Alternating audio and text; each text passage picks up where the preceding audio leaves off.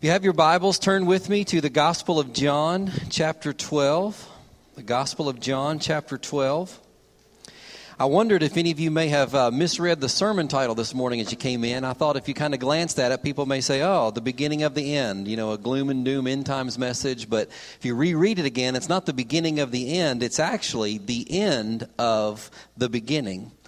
And that's not just a play on words to make a, a, little more creative sermon title. It's actually a spiritual principle that we'll see this morning. One of the chapters uh, that we read through Radical was titled Beginning at the End of Ourselves. Beginning at the End of Ourselves. And I know many of you have gone through the Henry Blackaby course, Experiencing God. Henry Blackaby kind of summed up uh, this thought by saying, God always calls us to something bigger than ourselves. God always calls us to something bigger than ourselves. And he says that God does that for two reasons. The first is so that we will rely on God and not ourselves to accomplish the work or the task that God sets before us. So he calls us to something bigger, so we'll rely upon him to do that task. But secondly, God does that so that when the work is finished, God gets the glory for that work and not us. We can't say, look at what I've done, look at what I've accomplished. We and all people look and say, look at what God has done in this situation or through this person's life. And so I've been underscoring this principle throughout our radical study that once we understand the commands and the demands of Jesus in our lives, the only thing that's left to be determined is whether or not we're going to be obedient. Once we understand the commands and the demands of Jesus, the only issue that remains for us is whether or not we are going to obey those calls upon our life. Because if we're willing to step out in obedience, then everything else, every result, every work, every other aspect of us being obedient to Jesus' commands and demands is left up to God. It's He who accomplishes and does his work for his sake and for his honor. So, really, we can kind of just stop and, and say the questions are, are things such as this Is God able to handle the details of our lives? Can we give over control? Is God able to take care of the details of our life? Can He provide for us? Can God protect us? Will God do what He has said He will do in His Word? And I think most of us would say yes. We would say, well, yeah, we, we believe God can do and He can accomplish all of these things. So that means the real issue then is one of trust. When it all comes down to it, it's an issue of trust. Are we willing, are you willing to trust God with your life? And I mean every aspect, not just your spiritual life, but of your physical life and existence as well. That's today's question. Are you willing to trust God with your life? John chapter 12 begins Jesus' march toward the cross of Calvary. In John 12, he's entered Jerusalem for the last time. He's about to spend significant amounts of time with his disciples, teaching them, giving them some final instructions.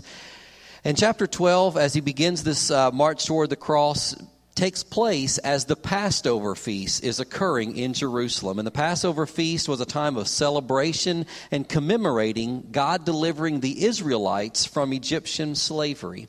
And in Ch- John chapter 12, verse 20, it says, Now among those who went up to worship at the feast were some Greeks. First thing I want you to see this morning is that we never know who is ready to come to Christ. We never know who is ready to come to Christ. Here were some Greeks, some non Jewish people, in the middle of the biggest Jewish celebration that takes place every single year. And the Jews were celebrating the Passover, which was the time when the Lord, in delivering his uh, children from Egyptian slavery, uh, sent a final plague that was going to cause the Egyptians to let the Israelites go uh, and move back to the, the, the, land of Canaan. And so uh, God was going to come through the, the nation and he was going to kill the firstborn people, animals, everything. There was going to be great death uh, and sorrow and tragedy that was going to happen uh, as the Lord came through this one evening. And so he instructed the Israelites to take a lamb, a one year old lamb without defect, and to kill it, and then take and put some of that blood over the doorposts of their home. And as the Lord passed through, when he came to those door frames that had the blood spread over it, he would pass over. He would skip those homes. There would be life in that home instead of death that those that were uncovered were experiencing. Now, we don't know why these Greeks were in Jerusalem. Maybe they were God-fearers who were wanting to convert to Judaism or who had already done that. We're not real sure why they were there. Maybe they were on business and just kind of got caught up in the whole mess of what was taking place. We don't know, but we do know one request they made while they were there. Verse 21, they come to Philip and they say, Sir, we wish to see Jesus. Sir, we want to see Jesus. We, we've heard a lot about him. We, we hear these stories. We want to see Jesus. And what's awesome is that these Greeks come seeking Jesus, who was God's ultimate and final Passover lamb. Jesus Christ would come and he was about to give his life on the cross of Calvary, that his blood that was shed, that all who believed and received the covering of that blood in faith through Jesus Christ, that no longer would spiritual death and eternal separation from God be what awaited them, but that death would pass them over and they would be God's children in his presence for all of eternity. And so these Greeks are coming to see Jesus, who was God's way of salvation. So the last ones you would expect to be looking for Jesus are looking for him. And I've said in recent weeks that it is important that we take the gospel to people who need to hear because we never know who is ready to come to Christ.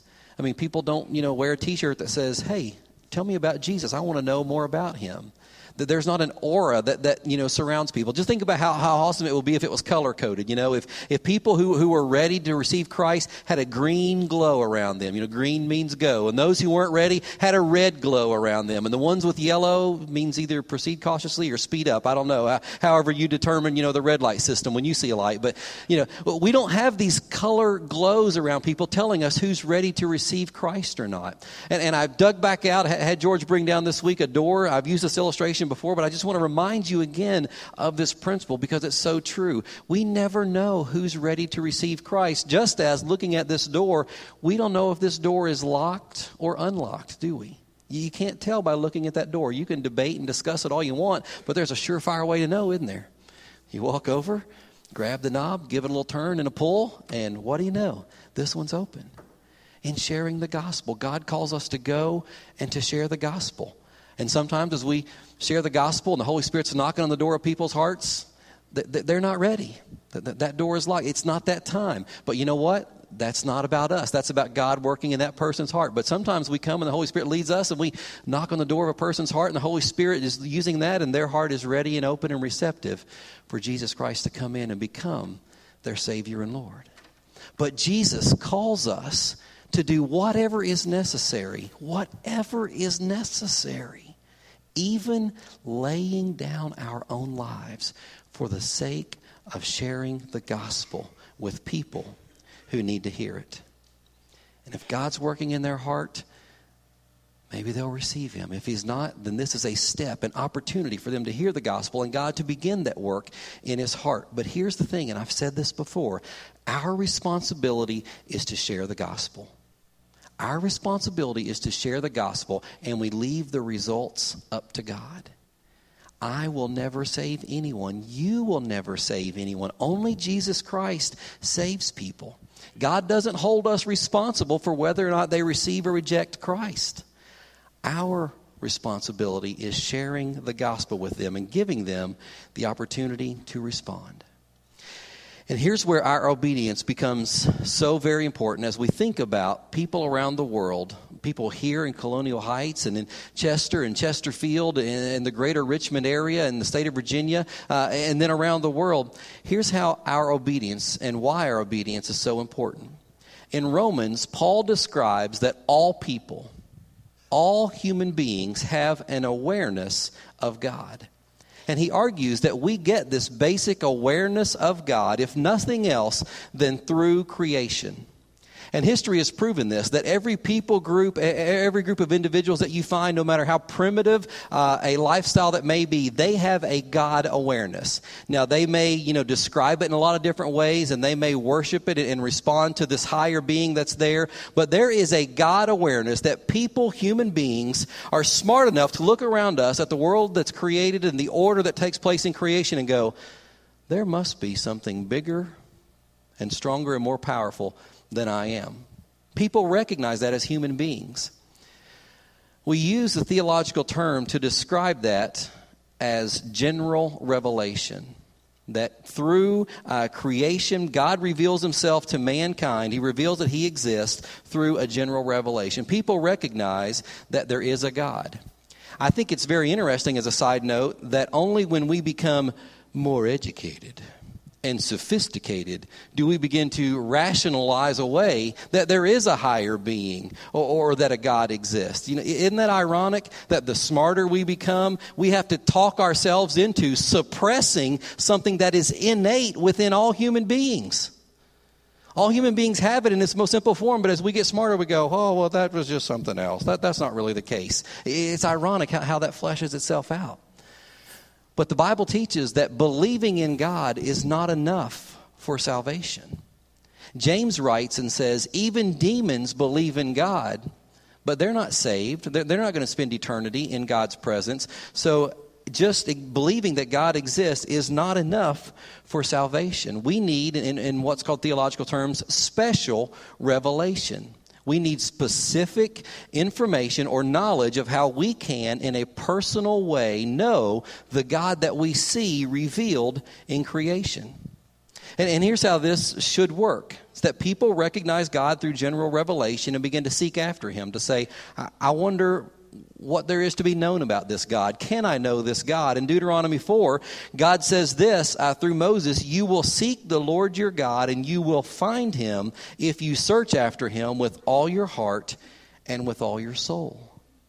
So, as God stirs something within people to begin to seek after Him, which God can do th- through a number of different ways, through dreams and visions and, and through interactions with other persons, there's a lot of ways that God creates this awareness and begins to stir people a hunger and a desire to know Him.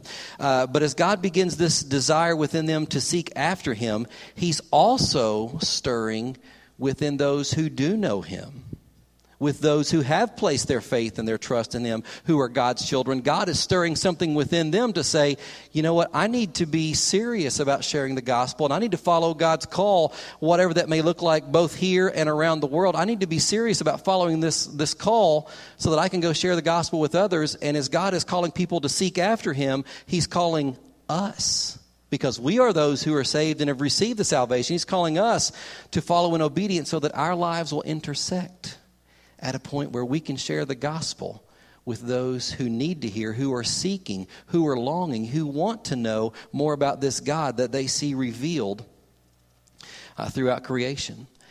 And we see this fleshed out perfectly in Acts chapter 10. It, it's an amazing picture. In Acts chapter 10, Cornelius is a man who's a God-fearer, and as he's fearing God one day uh, in a vision, an angel comes to him and says, You need to send for this man named Peter who's going to come and tell you something that you need to hear. And so he sends servants to go and to find Peter. And at the same time he's sending servants, Peter is experiencing in a vision a, a, word from the Lord that says, There are some men knocking at the door downstairs. You need to go with them and you need to tell them about me when you get there. So Peter goes down. He goes with the servants. When he gets to Cornelius' house, he shares the gospel, and Cornelius and his uh, entire household are saved. I mean, God gave that, that through dreams and vision, and God is still doing that. We get reports of God raising up a lot of different ways that people have a God awareness and is seeking after Him, but God always uses people, His people, as the agents for going and sharing the gospel with others. Church, that's our responsibility. That is us, that we're obedient and we step out and we follow God's call to make the gospel known to others. Let me illustrate it in this way, and then I want to move on to our second principle this morning. We have several mission trips planned throughout this year. You see those listed on the back of the sermon note sheet this morning. You can see some of the places that, that we're making preparations to go. What if at this very moment, God's beginning a work in the heart of a man, woman, or child in, in, one of the places that you see listed there that's causing them to begin seeking after Him? They want to know more. Uh, they begin to say, This God that's there, whoever you are, tell me, show me more about yourself. And what if He's beginning to stir that desire to seek after Him in their heart? And what if at this very moment, God's beginning to stir in the hearts of you? Of people in this room a desire and a burden and an excitement about going to one of these places so that your life can intersect their life so you can share the gospel. But what if you don't go? What if you don't respond to that call, to that stirring that's taking place within you? What's, what's your excuse for not going?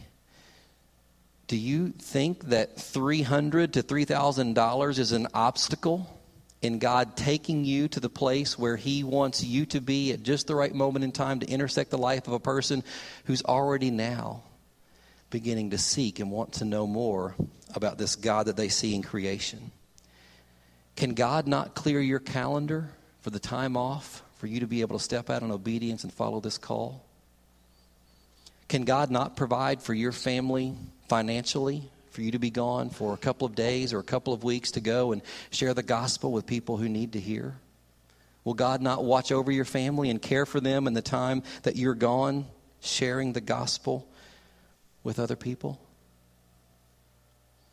The issue isn't the call, the issue is our obedience and stepping out on faith and trusting God to provide and take us to where He wants us to be. We're going to move this out to the lobby this week. This is um, our well uh, for what we're calling the, the Living Water Project. There's a little lock box up here with a, a hole in it if you uh, are, are feeling led to put money in here to help provide clean drinking water for people around the world. There's another bulletin insert in there this week that shows you a little bit more information about the, the ministry that our missions committee uh, has wanted to partner with to be able to take the funds that come in from this. And depending on how, how much those funds are, we're going to take and, and do for several of those projects that are listed there. So you can read and find out some information on that. But what if, what if God is stirring in your heart and in the hearts of people of this church? that he doesn't want us to just send money over there. He wants you to go and hand deliver the clay pots that are going to provide clean drinking water for people? What, what if God wants you to go and help dig the wells or set up the filtration systems or train and educate the people who need to be trained and educated on how to get clean water from the materials that are sent over there? If you send them over in a truck and they open up, they're going to look at them and go, What do we do with this? You know, they, they need some instruction, some training. Maybe God's calling you to go over and dig some latrines to help sanitation in these parts of the world. And while you're there, people are going to say, Why? Why are you doing this? Why did you come from the other side of the world to, to give me a pot that'll provide clean water? Or, or why are you here to help uh, dig, dig a well? And you can say, There's a God who loves you and who cares about you. And He sent us here because we wanted to help you uh, ha- have clean water so, so that you can have a, a, a better physical life, a stronger, healthier physical life. But more importantly than that, this loving, caring, gracious, powerful God spoke to me several months ago and said, I needed to come and tell you how you can have a renewed spiritual life, how you can be forgiven of your sins, how you can spend eternity as one of God's children. I have no doubt in my mind that God is stirring within people this call to take the gospel in these ways. Our issue isn't one of the call, it's one of obedience. You never know who's ready to receive the gospel. But what God calls us to is to share so that the Holy Spirit can knock and see if they're ready to place their faith and their trust in Jesus Christ. And this applies to people across the street and around the world. Your responsibility and my responsibility to share the gospel. Well, let's see the other principle from this passage. I want you to look and see what Jesus says to these Greeks who came wanting to see him uh, and the disciples overhear the conversation. He says in verse 23, The hour has come for the Son of Man to be glorified. Truly, truly, I say to you, unless a grain of wheat falls into the earth and dies, it remains alone. But if it dies, it bears much fruit. So he uses an analogy from farming that everybody goes, oh, okay, we understand that. And then Jesus applies it spiritually. And this is what Jesus says to us that this should look like in our spiritual lives. He says, Whoever loves his life loses it, and whoever hates his life in this world will keep it for eternal life. If anyone serves me, he must follow me, and where I am, there will my servant be also. If anyone serves me, the Father will honor him. So Jesus tells us that in our lives spiritually, in our journey, in our relationship with him, he calls us to surrender and die to ourselves so that he can live through us, that our lives might bear much fruit. That's why I titled this sermon, The End of the Beginning, because the end of yourself is the beginning of God working through you. The end of yourself is the beginning of God working through you. The beginning of a radically obedient, fully surrendered life through Jesus Christ is the end of lukewarm, passive Christianity. Those things cannot coexist, being fully obedient and radically surrendered to Jesus Christ and being lukewarm and passive in your Christianity. They cannot go together in the heart and the life and the spirit of a person who's willing to put into practice what Jesus tells us in John chapter 12, verses 23 through 26 that if we're going to die to ourselves to live in Jesus Christ, those two things can't go together. Abandonment to the cause of Christ is the beginning of true fulfillment in your life. And it is the end of the apathetic Christian journey that so many people are experiencing today. And this happens when we die to ourselves and live in and through Jesus Christ. The analogy of the kernel of wheat dying says it all. Dying to self produces fruit for the kingdom of God. And that's true both metaphorically but also literally.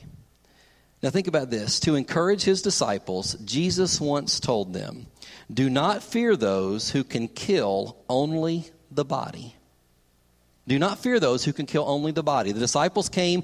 Jesus said, I'm sending you out as a sheep among wolves. I'm sending you out on the front lines of a very intense battle. And he says that your enemy, uh, the devil, roams about like a roaring lion looking at whom to devour. So when you hear that, that charge, that call to, to go and to do those things, there's going to be a little fear, a little apprehension, is there not? And, and the disciples were expressing that. And so there was some fear, some apprehension of what they may encounter. And Jesus says to them, Ah, don't be worried about people. The worst they can do is kill you.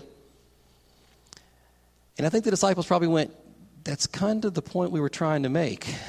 we really don't want to die. That's why we were expressing these fears and are afraid of that because we really don't want to die. We kind of like living more than dying.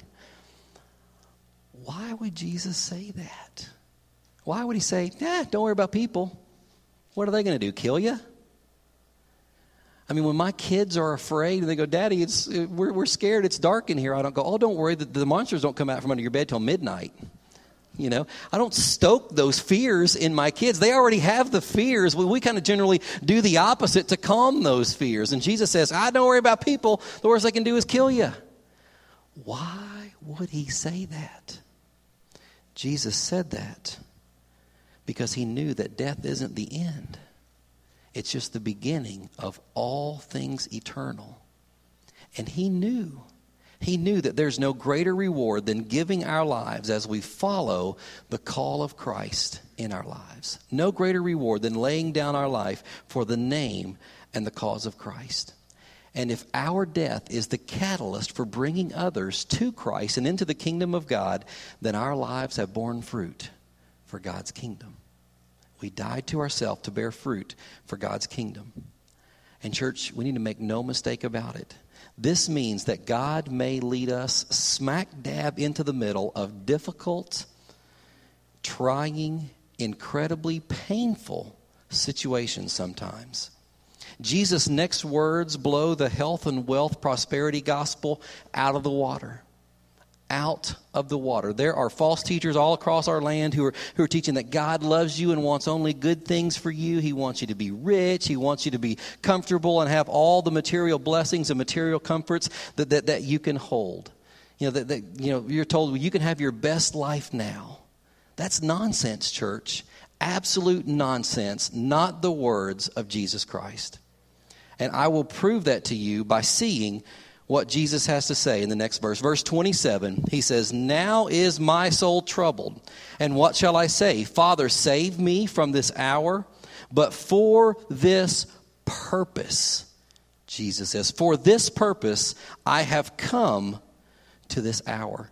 You need to underline or highlight the word purpose in your Bible. Jesus says, for this purpose. Well, what purpose is he talking about? Why is his soul troubled? Because he's about to be betrayed. He's about to be beaten beyond recognition and ultimately nailed to a cross to die, church, a horrific death that we can't even wrap our brains around. How painful and horrific it was. And Jesus said, I have come for this purpose. It was by design an intention that Jesus was going to die that death. Do you think that's the best life he could have imagined? Is that the best life that you would imagine? I, I wouldn't want that for my worst enemy. Yet it's what Jesus did.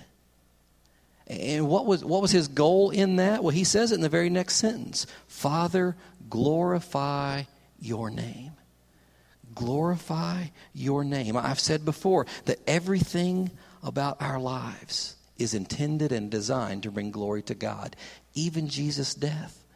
And God goes on and he says in, at the end of verse 28, the voice from heaven came and says, I have glorified it and I will glorify it again, speaking about the resurrection. And Jesus says in verse 31, the result of what's going to take place because of his death. Now is the judgment of this world. Now will the ruler of this world be cast out. And I, when I am lifted up from the earth, will draw all people to myself. You see, the worst that Satan can throw at people is death. Because once we die, we spend eternity either with Christ in heaven or separated from Him in hell for all of eternity, based upon whether or not we've placed our faith in Jesus Christ as our Savior. Death was Satan's crowning jewel, his ultimate weapon. He even used it to, to, to kill and to stop. So he thought Jesus' ministry and his work because people were coming to Jesus and they were following after him. And Satan said, I've got to do something about this. And he incited people to kill Christ. But Jesus took Satan's ultimate weapon and he turned it into a cause for celebration and joy. Think about that. He took Satan's ultimate weapon and turned it into a cause for celebration and joy because now we know that death is simply a doorway through which we pass from temporary things on earth into eternal things in God's presence forever. And Jesus reminds us and tells us that the entrance into those eternal things comes only through Him. And he says, when he is lifted up, and he's referring to his crucifixion first and foremost because his death allows people to come into relationship and to know God. You know, we talk about the general revelation and special revelation. People say, Who is this God? How can I know him? Jesus says, You know him through me. And so that his crucifixion and his resurrection was a way that we come into relationship with God. But he's also speaking metaphorically that as we exalt Christ in our lives and as we live our lives in obedience and we follow the commands and the teachings of God's word, that people see that in our lives and they say, You're different. Well, why do you do this? Why do you not do that? You know, why do you have this calm, this peace, this serenity in your life, this sense of fulfillment and contentment? And we're able to say, because of what Jesus has done in my life. And so as we exalt him through our lifestyle and how we live, people are drawn to him. And I hope you recognize that believers are living out these truths today in 2011. There are believers who are dying, who are laying down their lives for the sake and the cause of Christ so that the gospel can be made known to other people. How many of you saw the news reports this week of the couples killed uh, in their yacht by the Somali pirates? I mean, unless you had your head in the sand anywhere, you, you saw those reports.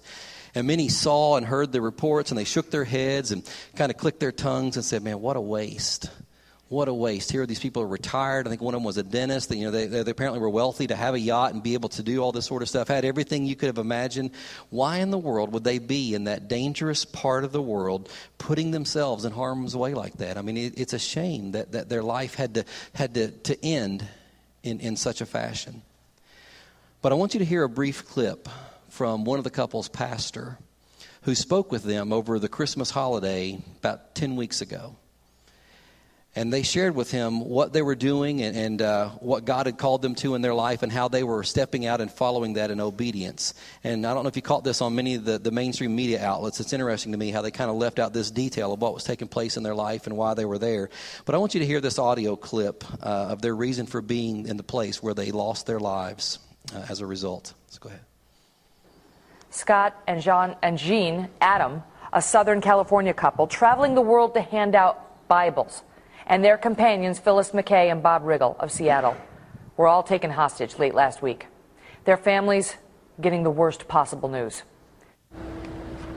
And so they chose uh, to go on the high seas, to go to the far flung corners of this earth. And their, their way of doing that was to bring scriptures, to bring the Bible, to bring the Word of God to, to people from all parts of this world. And so that's what they decided that they wanted to do in their retirement. They wanted to make a difference. They wanted to make a difference. They didn't just send money, they just didn't send boxes of Bibles.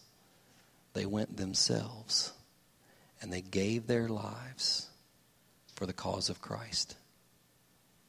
Can you imagine the scene of people in some of those countries who had been crying and seeking out and, and, wanting to know more about a God that they were aware of to say, What can we know? Where, where are you? Come, come and show us who you are and then sailing into their port or coming into their village, maybe by car, by truck, motorcycle, come these four Americans who say, We want you to know there's a God who loves you, and He sent us to bring you this book. And it has words, the words of life, to tell you about His great love and about His Son who came and died so that you could become one of His children.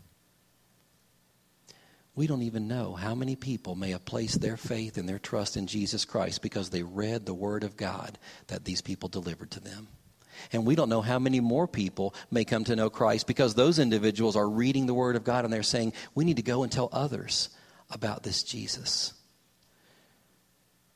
A waste, a tragedy.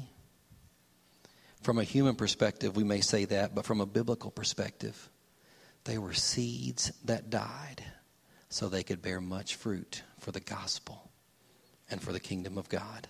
They wanted to make a difference. And the difference they wanted to make was for the gospel of Jesus Christ. And, church, here's the best part. When they breathed their last on this earth, they opened their eyes in the presence of Jesus Christ, where they will be for all eternity. And if we had the ability and the opportunity to see and to communicate with them and say, hey, why don't you guys come back? We're, we're, we want you to come. We're going to stay here. We're not going to put you out there where there's danger and there, you know, there's a possibility. We want you to come back and just live out the rest of your lives back here with us and with your families and safe and secure there in California or Seattle. Do you know what I think they would say? Thanks, but no thanks. We don't want to come back there with all the aches and the pains and the trials and the heartaches of life. But here's what we want you to know we want you to place your faith and your trust in Jesus Christ so that when your time on that earth is over, you'll be here with us for all of eternity. Let's be reunited in eternity, not be together for a number of years on this earth. Well, church, we've just completed eight weeks looking at some of the commands and the demands of Jesus. And I've set before you as we've gone through this study a number of challenges as part of the radical challenge where I'm challenging, challenging you to put the words of Jesus to the test for a year. Will you accept that challenge? And I listed them on your bulletin insert there. You can see them, that they're, they're not to earth shattering, that they're very simple, they're very basic. But will you accept that challenge to seek Christ with your whole heart? For a year in these ways and see, just see what God does in and through you as a result. The call is clear. The issue is whether or not we are going to obey. So, as we come to our time of invitation this morning, if you're here and you've never given your heart and your life to Jesus Christ, if you've never believed that Jesus died on the cross for you and invited him in to take control of your life and to forgive you of your sins and to give you that gift of eternal life, our staff pastors are available and we'd love to talk with you and lead you in a prayer to, to place your faith and your trust in Jesus Christ so you can become one of God's children. There are others here who need to surrender to the call of Christ today in some way and step out in faith, whether it's here, across the street, or around the world, so that your life will intersect the life of someone who's seeking, who's wanting to know, who's ready to hear the gospel message of Jesus Christ. So maybe you need to pray, Lord, help me, help me be bold in my witness. Help me be strong and step out in courage and, and step out in faith and follow you as you lead me in that way. But I pray that each of us today would, would pray and ask God to help us apply the principles of the radical challenge. It's not the radical challenge, this is what the Bible calls us to. David Platt didn't come up with the idea of saying, hey, you need to read your Bible on a regular basis. That was God's idea. That's why God gave us the Bible. It wasn't David Platt's idea. He's organized it and given us some illustrations of challenges. These are God's word. This is God's truth. And He's the one calling us to Himself through these things. But I pray that we would all pray and say, God, how would you have me live out this radical challenge in my life? It's going to look different for every single one of us. It's going to look very different. But God is calling us to Himself to live our lives in obedience. The question is will we today, will we obey? Will we surrender ourselves to the point of laying down our lives for the cause of Christ, knowing that the end of ourselves is the beginning of Christ working in us and through us for God's glory and for the sake of his kingdom.